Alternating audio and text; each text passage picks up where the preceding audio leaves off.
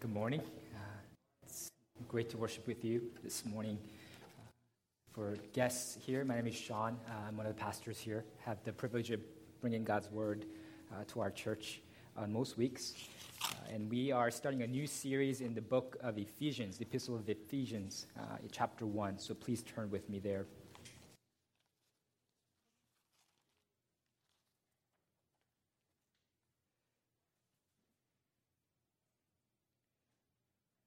Pray and we'll start. Heavenly Father, uh, we pray that as your scripture is read and preached, that by your Spirit you would work powerfully in our midst to bring these truths home to us so they don't just remain abstract ideas that we keep in our heads, but that they become life transforming, affecting truths, Lord, realities that we live by. Speak to us, Lord. We are listening. In Jesus' name we pray. Amen. Ephesians 1, uh, verses 1 to 14. Paul, an apostle of Christ Jesus by the will of God to the saints who are in Ephesus and are faithful in Christ Jesus. Grace to you and peace from God our Father and the Lord Jesus Christ. Blessed be the God and Father of our Lord Jesus Christ, who has blessed us in Christ with every spiritual blessing in the heavenly places, even as he chose us in him before the foundation of the world, that we should be holy and blameless before him. In love, he predestined us for adoption to himself as sons through Jesus Christ, according to the purpose of his, his will, to the praise of his glorious grace, with which he has blessed us in the beloved.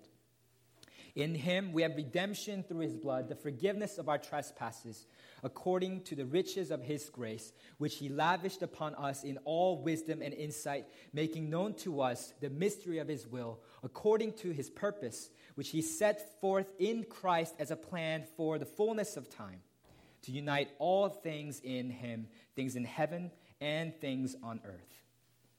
In him we have obtained an inheritance having been predestined according to the purpose of him who works all things according to the counsel of his will, so that we who were the first to hope in Christ might be to the praise of his glory. In him, you also, when you heard the word of truth, the gospel of your salvation, and believed in him, were sealed with the promised Holy Spirit, who is the guarantee of our inheritance until we acquire possession of it, to the praise of his glory. This is the word of the Lord. We have all met a Christian like this who profess to believe everything that Christianity teaches, everything that the Bible teaches, whose belief, but whose belief is not borne out by their life. She has no savor of the love of Christ, of the Father's love, of Christ's humility, of the Spirit's power in her life. We've all also met a Christian like this who knows all the theological terms, who knows all the Bible references, who seems to know everything there is to know about God, but he doesn't know God. He has no personal relationship with him. This person is like a tree, right? It has, has semblance of health and fruitfulness about it. But when you get closer and you take a look at it, you see that the branches are withered and the fruit has no juice or pulp in them. There's no spiritual life. And sometimes we think of doing theology in the same way. Uh, we think to ourselves as, of theology as something abstract and impractical. But that's not what theology, its study of God, is meant to be. R.C. Sproul writes in his book uh, entitled Everyone's a Theologian. He writes this The purpose of theology is not to tickle our intellects, but to instruct us in the ways of God so we can grow up into maturity and fullness of obedience to Him. That is why we engage in theology. Now, we begin a new series in the Epistle Ephesians this morning, written by the Apostle Paul around the time 60 to 62 AD. He wrote this to a large network of local churches in Ephesus and the surrounding cities. And then, as and this is considered by theologians and pastors across the generations, widely considered to be the best primer on Christian theology in the entire Bible because of its remarkable clarity and simplicity in the way it's taught. But Apostle Paul didn't intend to write this uh, so that it can be used for training in seminaries. He wrote it to local churches, fully expecting it to inform every single believer and to transform their daily lives. That's the effect it's supposed to have on us. And so, to that end, Paul writes in chapter 1, it's, it's his exaltation in the spiritual blessings that we have in the, as the church, the people of God. He rejoices in the spiritual blessings that we have in chapter 1. And in chapters 2 and 3, he gives us the specific applications of the spiritual blessings that we have as the church. How the spiritual blessings of the triune God were applied to the church to reconcile Jews and Gentiles and then to bring them into, in, in, into unity in the church under Christ. And then in chapters 4 to 6, Paul gives us the specific implications of the spiritual blessings of the church, how these spiritual blessings are supposed to shape our lives, how we live, our relationships, and our jobs, our vocations. So that's the outline of the whole book. And if you feel like, and if you've ever felt like that you, your spiritual life lacks vitality, lacks vigor, my prayer for you this morning is that this sermon series would breathe new life into your soul that your life would be transformed by it, that your, your relationship, that your Christianity, your faith would not just be a formality, something that you just go through the motion, but it would become a vital reality in your life. That's my prayer for you. And that's the hope for this sermon series as we go into the book of Ephesians. And in this passage in particular, at uh, the first 14 verses, it teaches us that it is the very heartbeat of the Christian to bless the triune God who has blessed us out of his grace and for his glory. So that's the main point. It's the heartbeat of the Christian to bless the triune God who has graciously blessed us.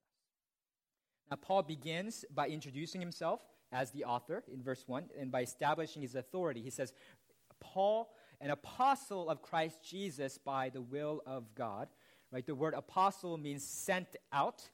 And the apostle is a witness of the resurrected Christ, according to 1 Corinthians 9 1. And this is a person that's directly commissioned by Christ, sent out by Christ to be his witness and a pioneering missionary. So that's what an apostle is. And Ephesians 2:20 later speaks of how apostles are the foundation of the church. And then in Revelation 21:14 it envisions the 12 apostles of the church being the foundations of the new kingdom of God in the same way the 12 patriarchs were the foundations of the nation of Israel. So, so when he says, Paul, an apostle of Christ Jesus, in a very simple way, Paul's establishing his authority. I'm not writing as just another church leader, I am the apostle of Christ Jesus. And he's the apostle of Christ Jesus. He's not an apostle of anyone else. He doesn't belong to anyone else. He's not like a politician, right, who is accountable to his constituency and whose job security depends on pleasing the electorate. He's the apostle of Christ Jesus. He's accountable to no one else. He doesn't have to please anyone else. He belongs to Christ Jesus and he does Christ Jesus' bidding, and so he writes this with that authority. And he's, he's here and he's appointed as apostle of Christ Jesus by the will of God. It has a divine origin. He wasn't appointed apostle by popular vote or appointed by some human governing authority, but by the will of God. And having established himself as the author, he addresses the recipients of the letter, in, in continuing in verse 1, to the saints who are in Ephesus and are faithful in Christ Jesus. This is a remarkable statement because there are both Jews and Gentiles in, in Ephesus, right? And only Jews were historically referred to as saints, holy ones, those who are set apart for God. But Paul addresses both Jews and Gentiles together as saints who are in Ephesus, already hinting at the fact that in Christ, God has reconciled Jews and Gentiles and brought salvation to all the nations of the world. And then he says that those who are faithful in Christ Jesus. This doesn't mean that Paul is addressing just the faithful Christians as opposed to the non faithful Christians because there's no such distinction made throughout the book of Ephesians. It's referring to those who have faith in Christ Jesus. It's referring to believers in Christ Jesus. So, so if you have faith in Jesus, then Paul's addressing you directly here. And Paul's addressing all the, of the Ephesian uh, Christians. And that means if you are not a Christian, of course, then, then if you do not yet believe in Jesus Christ for salvation, then all the spiritual blessings that Paul will go on to describe, they do not belong to you. And my plea with you is that you consider the, the offer that Christ is giving, the, the promises that he is making, and that you give yourself to him this morning, if that is you. Now, after addressing his recipients, Paul greets them in verse 2 Grace to you and peace from God our Father and the Lord Jesus Christ. The standard Greek uh, greeting was, it's just, it's just greetings, right? That's, that's how they said hello or how are you. It's greetings is what they used to say. James 1 1 uses that greeting. Uh, but Paul employs a clever wordplay here. Uh, by switching out a consonant and adding a couple vowels, he changes the Greek word that means greetings to grace. Right? So now that, that our life as Christians has so, been so transformed that it's, it's His grace that is fundamental to how we relate to each other as Christians.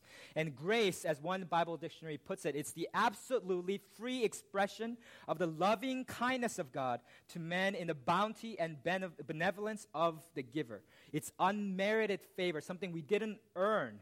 It's out of his absolute freedom, out of his sheer abundance and bounty and generosity. That's the grace we receive. It's his loving kindness. It's in the Old Testament concept. His loving kindness. It's translated as grace in the New Testament. It refers to his unchanging, ongoing affection set on us, love toward us. That's grace. He also greets them with peace. The word peace doesn't refer to an absence of conflict merely, uh, but it refers to the Old Testament concept of shalom, which is to say a wellness, a wholeness of being in right relationship with God and with the rest of creation, of being in harmony with God's design and desire for the world. It's about, it's, it's, just, it's described by the statement, all is well, physically and spiritually. That's shalom, that's peace. And he greets all the believers with this grace and peace from God our Father, and God the Father of our Lord Jesus Christ, and the Lord Jesus Christ. And then uh, that's how he specifies it, right? He describes the source. It's from God our Father and the Lord Jesus Christ.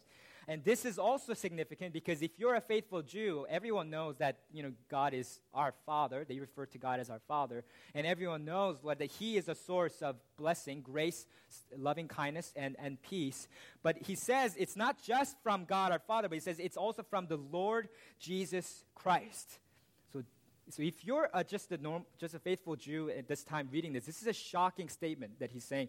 It's the blessing, grace, and peace is not just from God our Father, but it's also from the Lord Jesus Christ. This teaches us about the reality of the doctrine of the Trinity, right? It's our church is named after that. There's Father, Son, and Holy Spirit, right? There's three persons in one God. God is one essence, one nature, but there are three persons in God.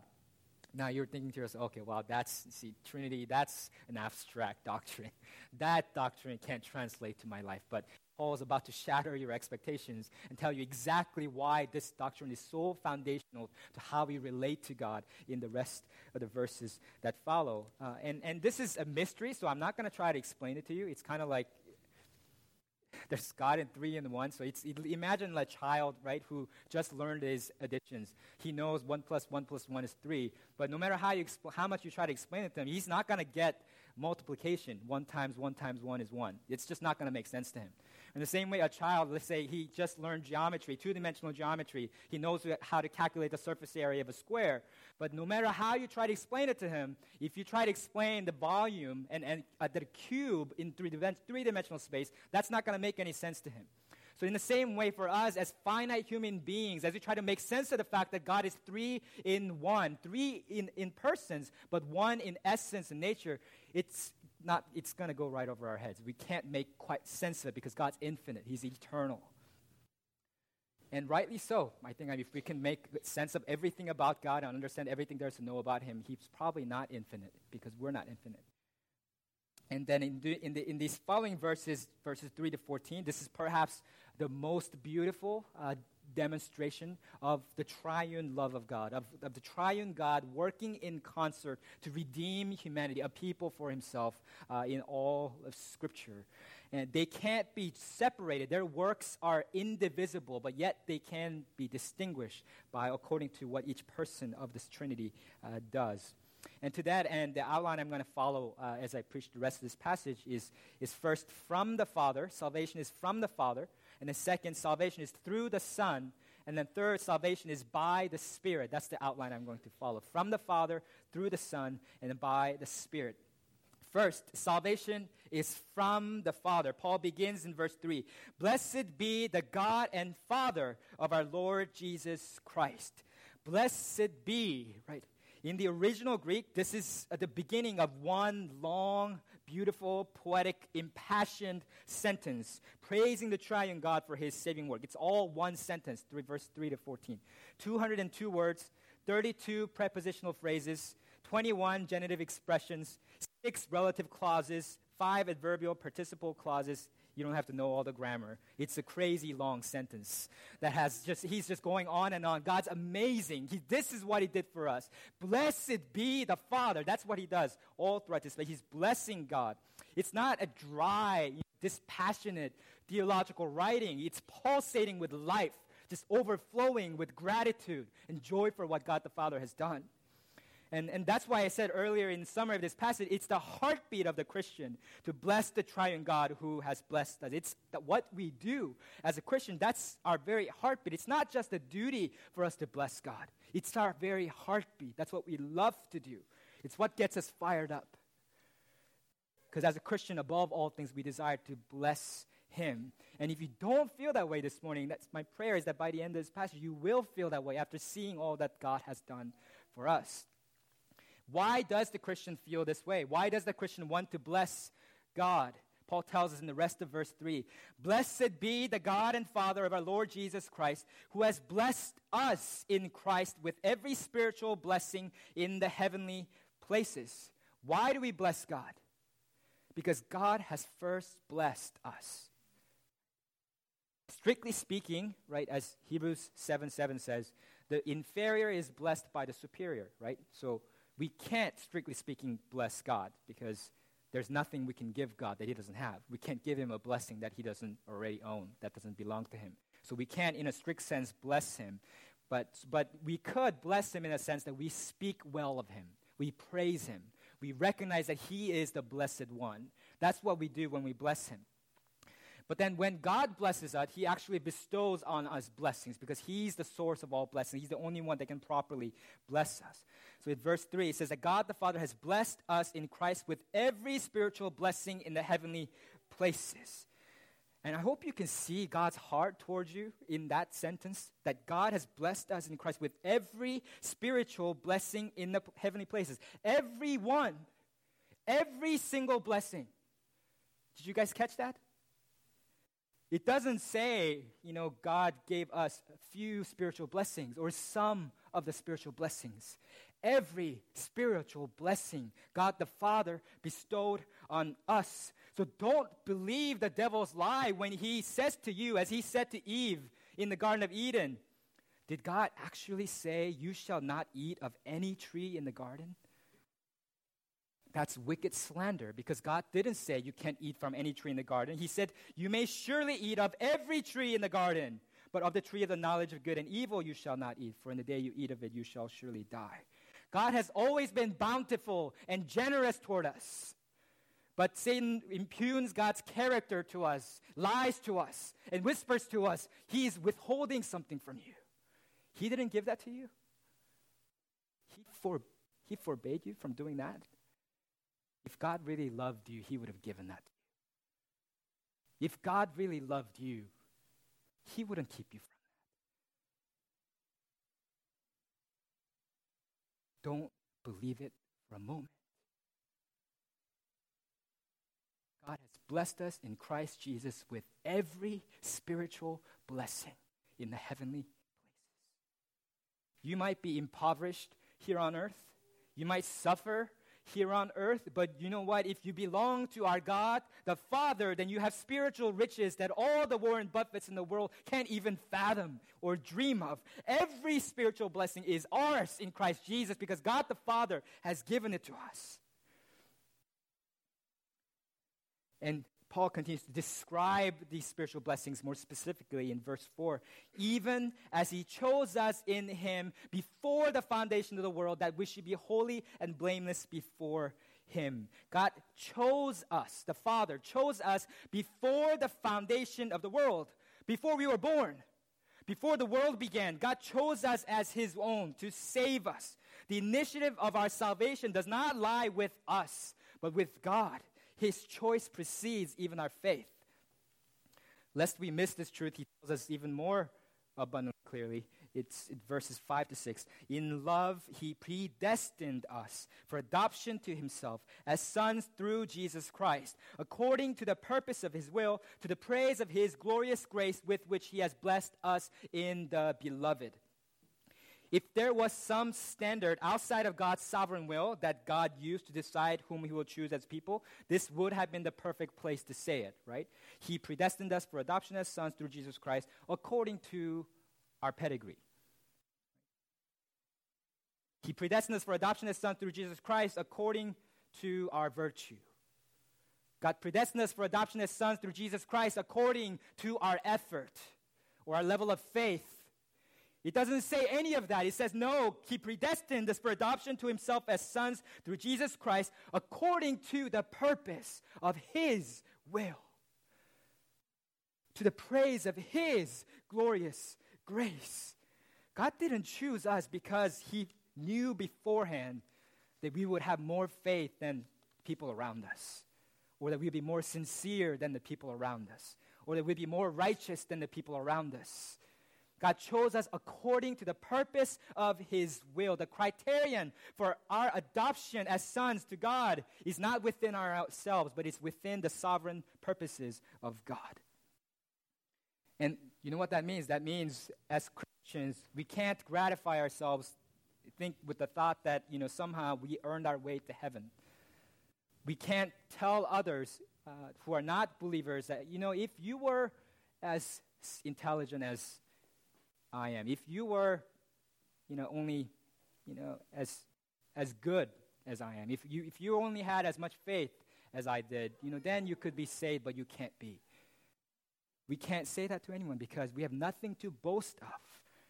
It was according to the purpose of His will to the praise of His glorious grace. That's why it's to the praise of His glorious grace. Because if God saved us according to our deservingness, then it would be our merit that gets the credit. It would be our merit that is praised. But because God didn't save us according to our deservingness, but according to the purpose of His will, that's why it's to the praise of His glorious grace. It's His unmerited favor toward us that's highlighted, not our merit not our deservingness. I hope you're grateful for this truth as, as much as I am, because I ask in wonder and amazement sometimes as I look back at my life, as I look at back, back at my life even just this week. Why me, God? Why would you choose me? Why would you choose me as your own God? Because apart from the work of the Holy Spirit in my life, I'm a sinner through and through. I'm selfish. I'm prideful. I'm angry. I'm judgmental. Why should he love someone like me? Why should he save me when there's millions others? I cannot give an answer. I cannot give an answer. That's what we say. That's what Charles Spurgeon, the 19th century British preacher, uh, said in his typical, uh, you know, witty way. He said, "I believe the doctrine of election because I'm quite certain that if God had not chosen me, I should never have chosen Him. And I'm sure He chose me before I was born, or else He never would have chosen me afterwards." And he must have elected me for reasons unknown to me, for I never could find in myself why he should have looked upon me with special love. So I'm forced to accept that great biblical doctrine. For this reason, all we can say as Christians is blessed be. Blessed be the God and Father of our Lord Jesus Christ, who has blessed us in Christ with every spiritual blessing in the heavenly places, even as He chose us in Him from before the foundation of the world, that we should be holy and blameless before Him.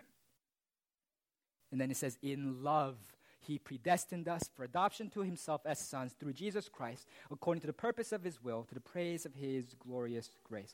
Now, this doesn't mean that we don't have any responsibility in our salvation. So please don't hear me saying that. We have to believe in Jesus Christ for our salvation. In a sense, we do have to choose him.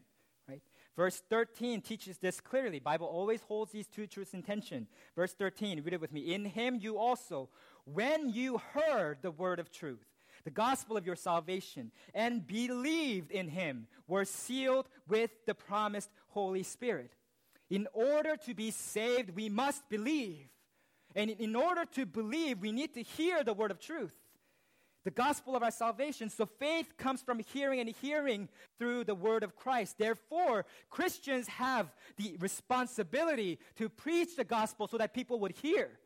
And unbelievers who hear have the responsibility to believe so that they might be saved. Nowhere in Scripture does, does, does Scripture ever abrogate our responsibility. But that doesn't make verse 4 any less true. God the Father chose us in Him before the foundation of the world. During community group one week, actually, uh, Rosa uh, shared what she heard this uh, radio preacher say one time. It's shockingly simple, but it's actually helpful. So I'm going to share it with you guys. He says, You take the first step, God takes the second step, and by the time you take the third step, you realize that God took the first step. kind of how it works, right? Is because it election, the doctrine of election, doctrine of predestination, really only makes sense in hindsight. It's when you have already put your faith in Jesus, when you've already experienced that salvation, that's when you realize, looking back, oh wait, God chose me before I chose Him. That's when you realize that. So then, if you're not a believer, your responsibility is not to try to figure out whether you're chosen or not. No, your responsibility is to believe, because that's the only that's the only way you can find out. Only those who choose Christ discover that God has already chosen them. And divine election isn't some arbitrary, dispassionate act. It's, it's, the word translated purpose here is actually better rendered good pleasure. That's what it literally means. It was his good pleasure to choose us. That's how the NIV translates it, if some of you guys have the NIV. God chose his people according to his good pleasure. Verse 5 further elaborates In love, he predestined us to, to, for adoption to himself as sons. God chose us, he predestined us in love. The Father's love, the Father's good pleasure, that's the basis of his election. God's choice was not some arbitrary fiat, right?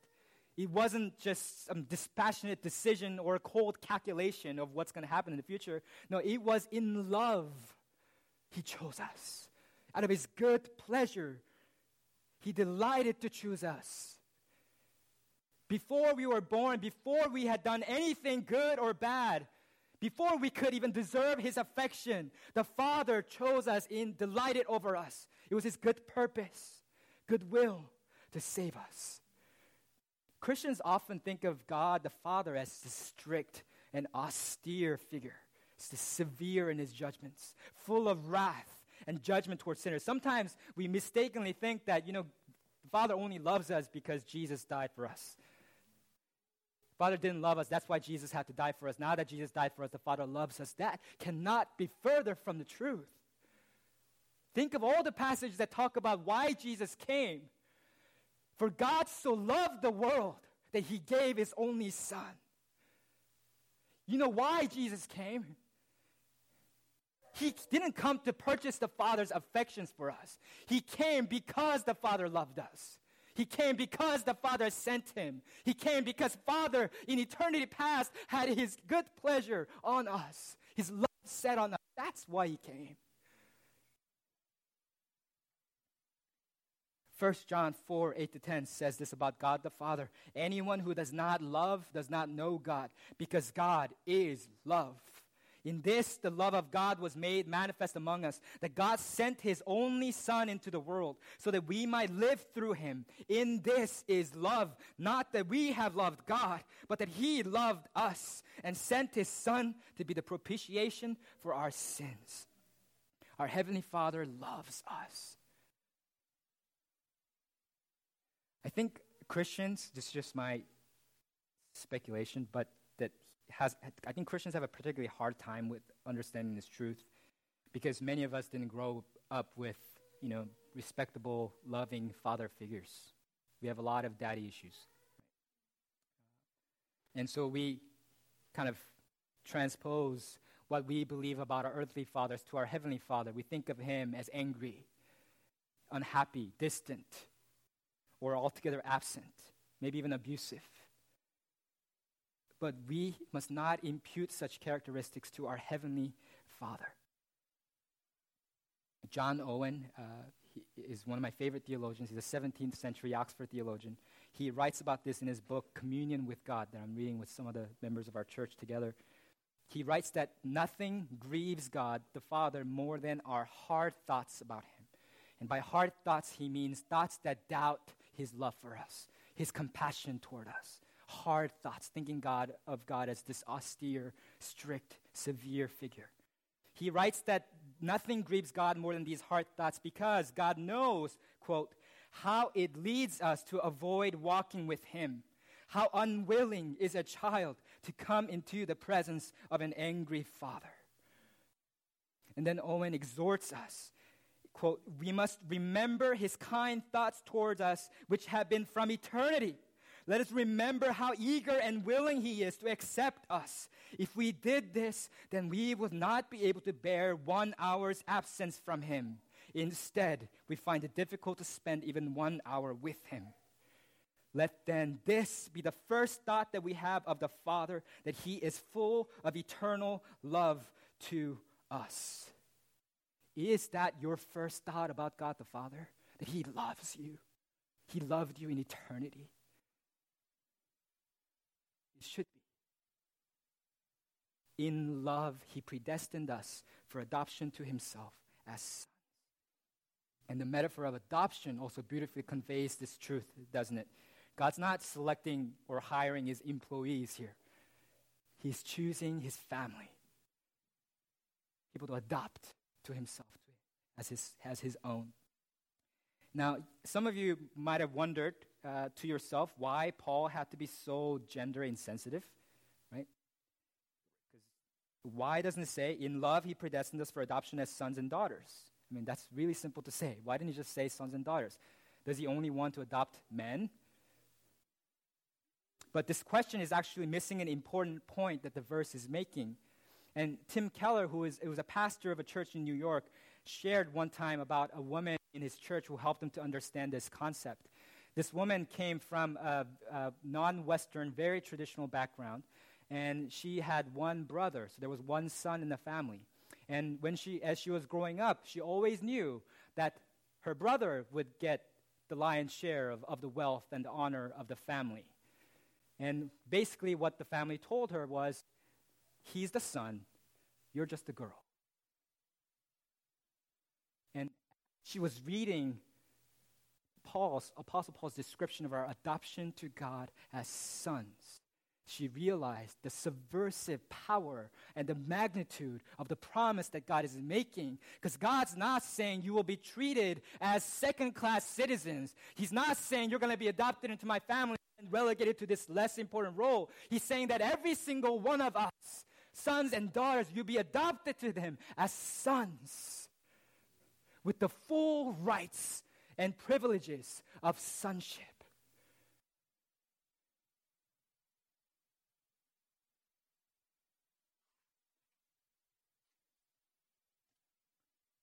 in love, he predestined us for adoption to himself as sons through Jesus Christ, according to the purpose of his will.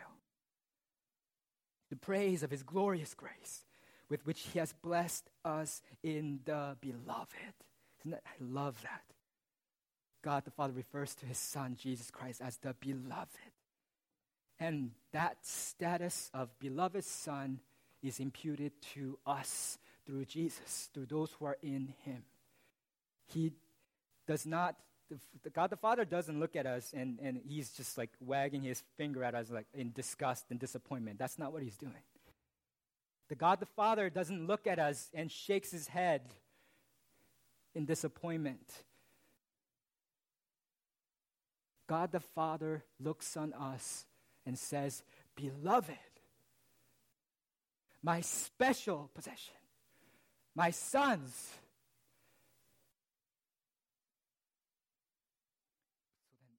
when you really realize this truth, what God the Father has done for us, you can't help but say, Blessed be the God and Father of our Lord Jesus Christ. That's what doing. That's the first point. The salvation is from the Father. And if salvation is from the Father, it is through the Son. Verse 7 tells us, In him we have redemption through his blood, the forgiveness of our trespasses. Now, up to this point, the verbs were all in the past tense to describe God's choosing as election from eternity past. But abruptly now, the verbs switch to the present tense to signal that these are the blessings we currently enjoy. It's ours. It's, it's ours now. We get to enjoy it now. And he says, We have redemption through his blood. And the word redemption, of course, recurs. The probably the greatest picture of redemption in the Old Testament was at the Exodus, right? When, when God tried in, in, in redeeming his people, in basically in trying to rescue his people from slavery to Egypt, he judged, is judged Egypt and he killed all the firstborn uh, sons of the Egyptians. But he spared the Israelite firstborn sons uh, because they had a substitute. They had killed a lamb in its place and daubed its blood on the door. So that was how they redeemed their firstborns. They were redeemed by a substitute, by a lamb. And then Jesus was the ransom price paid for our redemption. We were enslaved to sin and death. And, and our slave master was no interest in no, not interested at all in letting us go, abusing us and, and using us for his purposes. And God the Father sends his son as the most costly ransom price he could pay so that we can be redeemed freed from our bondage to slavery and sin. That's what Christ did. So we have redemption through his blood. And it's because of his redemption we now have the forgiveness of our trespasses. Jesus Christ alone could have accomplished this. He could uniquely accomplish this because he was the Son of God and at the same time the Son of Man. Because if you think about it, when someone offends you, your friend can't come along and say, Oh, no, you're forgiven, don't worry about it. Because you're the one that was offended. You're the only one that can forgive. Father was the one that was offended. He's the offended party in every sin. Only God can forgive. At the same time,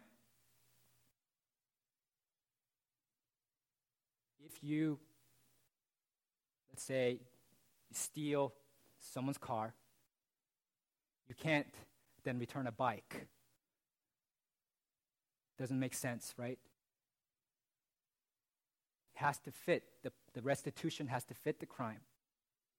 And it is because humanity sinned, because humanity sinned against God, only a human can rightly represent humanity and bear the punishment that they deserve. So God is simultaneously the adequate redemption price, the ransom, because he is the Son of Man. And, and, and, at the same time, he's able to secure the forgiveness of our trespasses because he is the Son of God. He can forgive us and extend forgiveness. That's why throughout the Gospels, when he says, Your sins are forgiven, all the Pharisees go berserk. What do you mean you forgive his sins? His sins are forgiven. You can't say that. Only God can say that. He could say that because God. He is God. He's the Son of God. Jesus is the one that accomplished this for us. As 1 Timothy 2 5 says, For there is one God and there's one mediator between God and man, the man Christ Jesus. And a Christian, by definition, is someone who participates in the life and death and resurrection of Jesus Christ. That's what it means to be a Christian. That's why Christian, the, the entry sacrament is the sacrament of baptism. You're, you're buried in, in, and die. You die to your sin, and then you are brought back up in new life Christ. That's what baptism signifies. So, Christian is by definition someone who participates in the life, death, and resurrection of Christ. And that's why, in the span of these 14 verses of Ephesians, some combination of the phrase in Christ or in Him, in the beloved, occurs 12 times.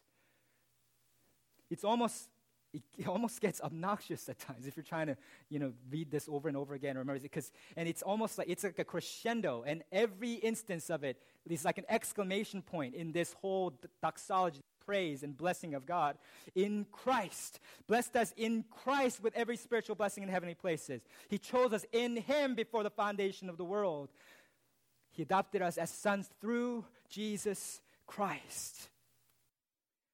Now, these, all these expressions teach us two things. First, God the Father does nothing apart from his Son. He does everything he does in concert with his Son. Second, every spiritual blessing, blessing received from the Father is through Christ. As Jesus says, right, I am the way, the truth, and the life. No one comes to the Father except through me. That means every blessing that we have ever enjoyed, every spiritual blessing that we've ever enjoyed, it comes through Christ. God the Father pours out his blessings on us, but not a drop of it reaches us except through Christ. He is our mediator, He's the conveyor, He is our intercessor. we just concluded a sermon series in the book of Genesis, and, and we know from there that how important it is for God's people to be in the promised land, to be in Canaan, right? That's to be in Canaan is to be in God's presence and to enjoy his blessings. To be exiled from Canaan, to be outside of Canaan, is to be cut off from God's presence and to not enjoy his blessings. The New Testament equivalent of being in Canaan is being in Christ.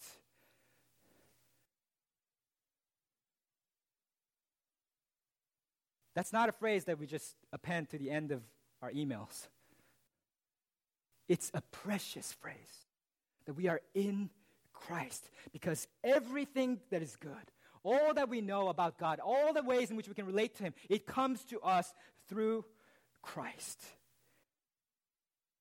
And God's ultimate goal in His redemption plan is not just to unite us to Him, but as it says in verses 8 to 10, he says, In all wisdom and insight, the Father made known to us the mystery of his will, according to his purpose, which he set forth in Christ as a plan for the fullness of time, to unite all things in him, things in heaven and things on earth.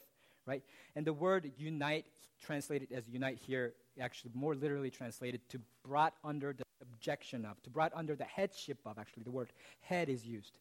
Uh, and that's what God intends to do, to bring all things, things in heaven and on earth, under the headship of Christ. And that's God, that is God's ultimate redemption plan. And that's why the, the word head uh, occurs uh, several times in the book of Ephesians. Verse 22 later, it says, He put all things under Christ's feet and gave him as head over all things to the church. That's God's ultimate plan, to bring all things under Christ's headship. And this mystery was, re- was revealed to us through Christ. This mystery this doesn't refer in the New Testament to something that is, remains hidden, but something that was hidden, but that God has revealed now in Christ Jesus. Now, if that's the case, then we might ask, then why then are there still people who don't, who don't believe in Jesus? Why are there angelic beings, demons, people who still rebel against God if God has brought all things under the headship of Jesus. And this, this reality is frequently illustrated by uh, comparison to uh, World War II analogy. You guys may have heard this, the comparison between the D-Day and V-Day, right? So the, they were having, a, it was a hard-fought uh, battle on, on, the front, on the front lines in the World War II, and the Allied forces uh, made, uh, invaded Normandy, uh, and there they uh, uh, established a beachhead, uh, basically, where from which point they could advance their war. And the D-Day, which was when they began that, uh, that excursion to take Normandy, was so significant. It was a, so, such a strategic point for the battle. When the D-Day was, when D-Day happened, basically the V-Day, the Victory Day, was unavoidable. It was as if that victory was completed when that D-Day happened. So uh, for us, in the Christian perspective, the D Day is, is when Christ came the first time. He died for our sins and rose again. He decisively defeated sin and death and the spiritual forces of evil. And then the V Day comes when he returns for a second time, when that victory, that kingdom of God is consummated, brought in its fullness. It's already here, but it's not yet consummated. That's the reality that we live in. That's why uh, that's the case. So, and then verses 11 to 2, he reminds us again that about God's redemption through Christ was go- according to the Father's sovereign plan. This is very, it's parallels uh, verses 4 to 6. It's very similar. And it reminds us once again that God's not just reacting, you know, to human history, but he had planned this all along, his sovereign plan to save us through Christ. Christ is the conduit of every spiritual blessing that we receive from the Father. And when we recognize that truth in earnest, then we can't help but bless the triune God who has graciously blessed us. We come to love Jesus because he's the source. He's the one from who, through whom we receive all the blessings of God the Father. So salvation is from the Father and it is through the Son. And now at the end of verse 12, uh, Paul specifically addresses the Jews. He says, those who were the first to hope in Christ, but then immediately uh, he addresses the rest of the Gentiles, verse 13, by saying, In him you also, when you heard the word of truth, the gospel of salvation, and believed in him, were sealed with the promised Holy Spirit. So he's saying that the Jews were the first to believe and to experience these blessings, but the Gentiles are also now incorporated into this ultimate plan. And this leads us to our final point, which is that salvation is by the Spirit. In order to highlight this reality, Paul begins and ends his blessing of God in verses 3 to 14 with the mention of the Holy Spirit. Recall what I said in verse 3. You can turn back there with me in verse 3. Blessed be the God and Father of our Lord Jesus Christ, who has blessed us in Christ with every spiritual blessing in the heavenly places all the blessings we enjoy are spiritual, meaning that it's connected to the new covenant blessings of the Holy Spirit, which was prophesied of in Ezekiel 36. Our blessing is of the Spirit of God. And that's why Jesus says in eh, so this is a really intriguing parallel in Matthew 7:11 where Jesus says if you then though you are evil know how to give good gifts to your children how much more will your father who is in heaven give good gifts to those who ask him. And then now compare that to the parallel in Luke uh, 11 13, where Jesus says, If you then, who are evil, know how to give good gifts to your children, how much more will the Heavenly Father give the Holy Spirit to those who ask Him? He substitutes the Holy Spirit to good things, to good gifts, because the Holy Spirit is the substance and sum of every spiritual gift we enjoy. Every good spiritual gift we enjoy is of the Holy Spirit. It's the experience of the Holy Spirit. It's a communion in the Holy Spirit. It's the fellowship with the Holy Spirit.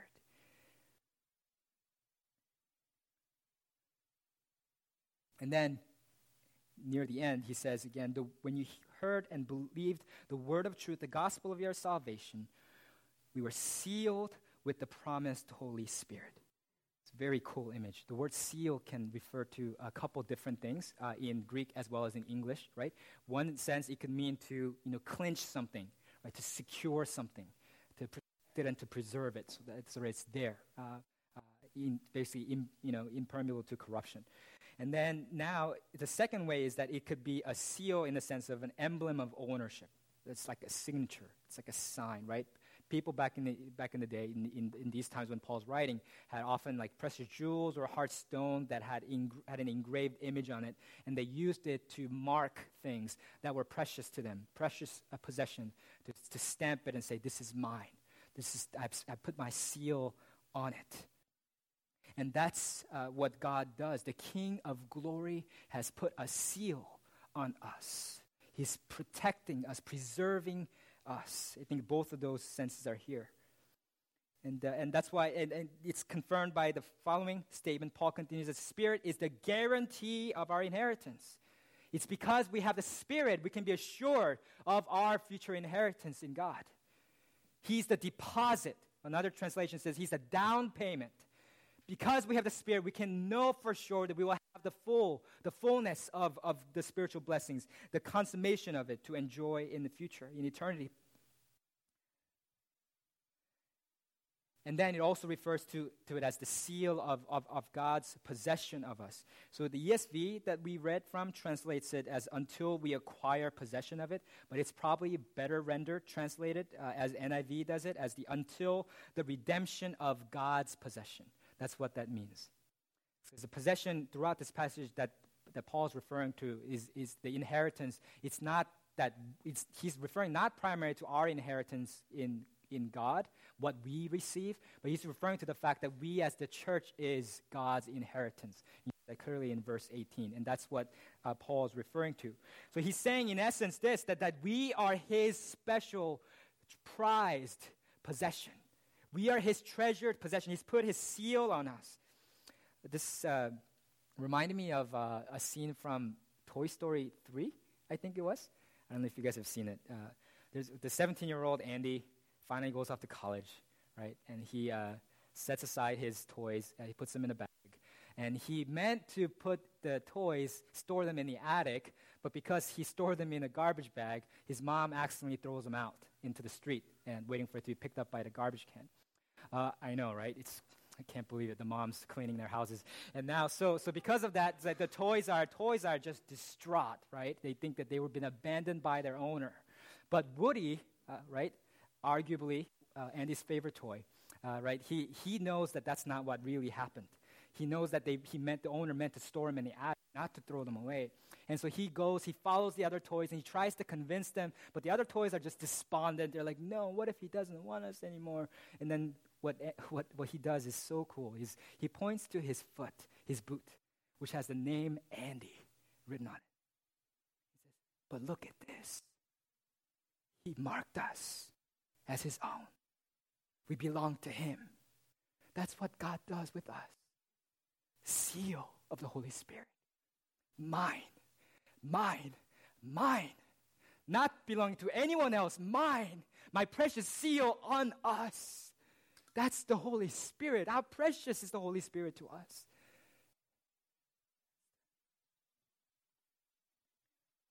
The Holy Spirit was so central to the Christian experience that in, in Acts, when in Acts 19, when Apostle Paul encounters a set of believers who were discipled by Apollos, he asks just one simple question Did you receive the Holy Spirit when you believed?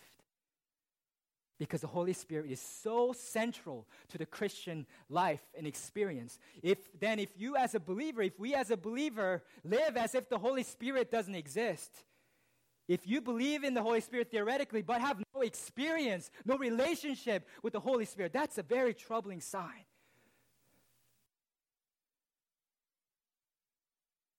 The Holy Spirit is the one that assures us when we are plagued by guilt, doubt, and fear. It's the Holy Spirit that comes to us and assures us, You are God's prized possession. You have been adopted as sons. That's what the Spirit does. When we gather together to worship, that He is the one that enlivens our hearts, fills us with joy and gratitude. When we pray to Him, His Holy Spirit is the one that's alongside us, groaning with words that we can't even utter, interceding for us. That's the Holy Spirit. He's the comforter, He's our advocate. He's the manifestation of the presence of God. He is the bond of our union with Christ. He is the means by which we have fellowship with God.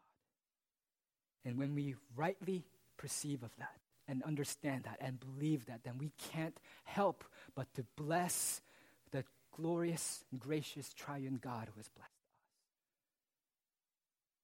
us. To summarize this redemptive activity of the triune God, I know some of it was a little bit heady, but I hope you see the practical applications of it. Is that this is such an important, uh, vital truth for us to understand? Is that we could use an imperfect analogy to describe uh, this, as maybe think of it as the gift and the deliverer and the and the gift. I mean, giver and deliverer and the gift, right? So imagine that you have a, your, your dad sends you a gift. So he, he he's this precious a gift. He, he wraps it up nice and then nicely, and he goes to the United States Postal Service and he ships it to you, right? And then it gets to you, and then you open it and you get to receive it and enjoy the gift that he sent, right? The God the Father is like the dad who sends, right? God the Son is like the deliverer, the USPS Postal Service right? they deliver it to you. And, and then and then the Spirit is, is the gift Himself. You receive Him, you enjoy Him, the presence of God that He represents. That's what it is. And you delight in every phase of it, right? It's, it's like I, um, I didn't intend to, to share this, but I remember like a long time ago, I haven't seen this in forever, but watching like a TV show where like they announced that you were like winner of this great prize or something, and then the person who just won that great prize just like starts embracing the person that just announced it to them, even though that person had, I mean, nothing to do with it really, right? Just because he delivered such amazing news, right? But then for us, Christ is so much more than that because he's not just a dispassionate, detached deliverer. He embodies the message. He's the one that makes the gift possible right? So we delight in the Father who sends us gifts, and we delight in the Son who brings us the precious gifts, and, and we delight in the Spirit who applies those precious gifts to us. That's the relationship that God desires for us. And, and because, and what that means is this in the end, from the beginning to the end, the salvation belongs to the Lord. It's all of Him. And that's why three times throughout this, this passage, Apostle Paul says, to the praise of his glory, to the praise of his glorious grace. In verse 6, to the praise of his glory, in verse 12 and verse 14. The only proper way in which we could respond as recipients of such amazing grace Indeed, the only natural way we can respond to, to, as recipients of such amazing grace is to bless the triune God who has graciously blessed us, to glorify Him. And, and and there's one more reason we, sh- we chose this passage in particular at this time of our church's life, and, and that's that we get to celebrate the 500th year anniversary of the Protestant Reformation uh, uh, in the coming month, uh, next month. And, and this book is probably as good as any other for celebrating that truth. Uh, and the Protestant Reformation proclaimed five essential truths. They're called, they call them the five solas. Sola is the Latin word for alone right? He said that, that the scripture alone is the final authority in Christian belief and life. He declared that salvation is in Christ alone, by grace alone, through faith alone, and to the glory of God alone. And it's, this passage demonstrates that last phrase alone, to the glory of God alone, perhaps better than any other passage in Scripture. Because from the beginning to the end, from the giver to the deliverer to the gift, all of it was of God. That's why it is glory to Him alone and not to any other man. If God's grace is the river source, right, then God's glory is the river mouth, the ocean to which all of God's spiritual blessings flows. It goes from grace to glory. And, and if you, you know, all of you guys get excited about something. Perhaps some of you guys are by natural temperament a little terse or not very emotional a little bit, you know, and, and you think, oh, no, you know, praising God, you know, that's for those emotional people. You know, that's, uh, you know, being, you know, praising God profusely like Paul says, oh, that's for those verbose people. No, that's not for me. No, when you become a Christian, you become a singer. When you become a Christian, you become a praiser. When you become a Christian, you become a blesser. You can't help that.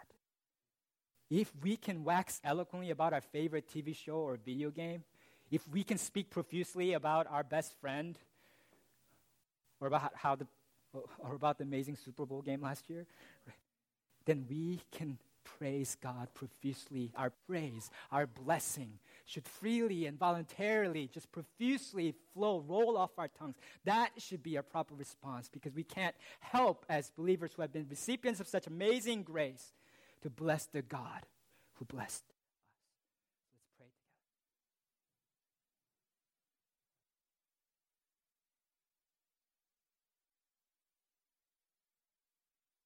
God, uh, we want this not just to be an idea in our heads, but a firm belief in our hearts. We want to live by this reality, not just think of it, theorize about it. So please, by your Spirit, transform us, move us, captivate us with the triune love of God. In Jesus' name we pray.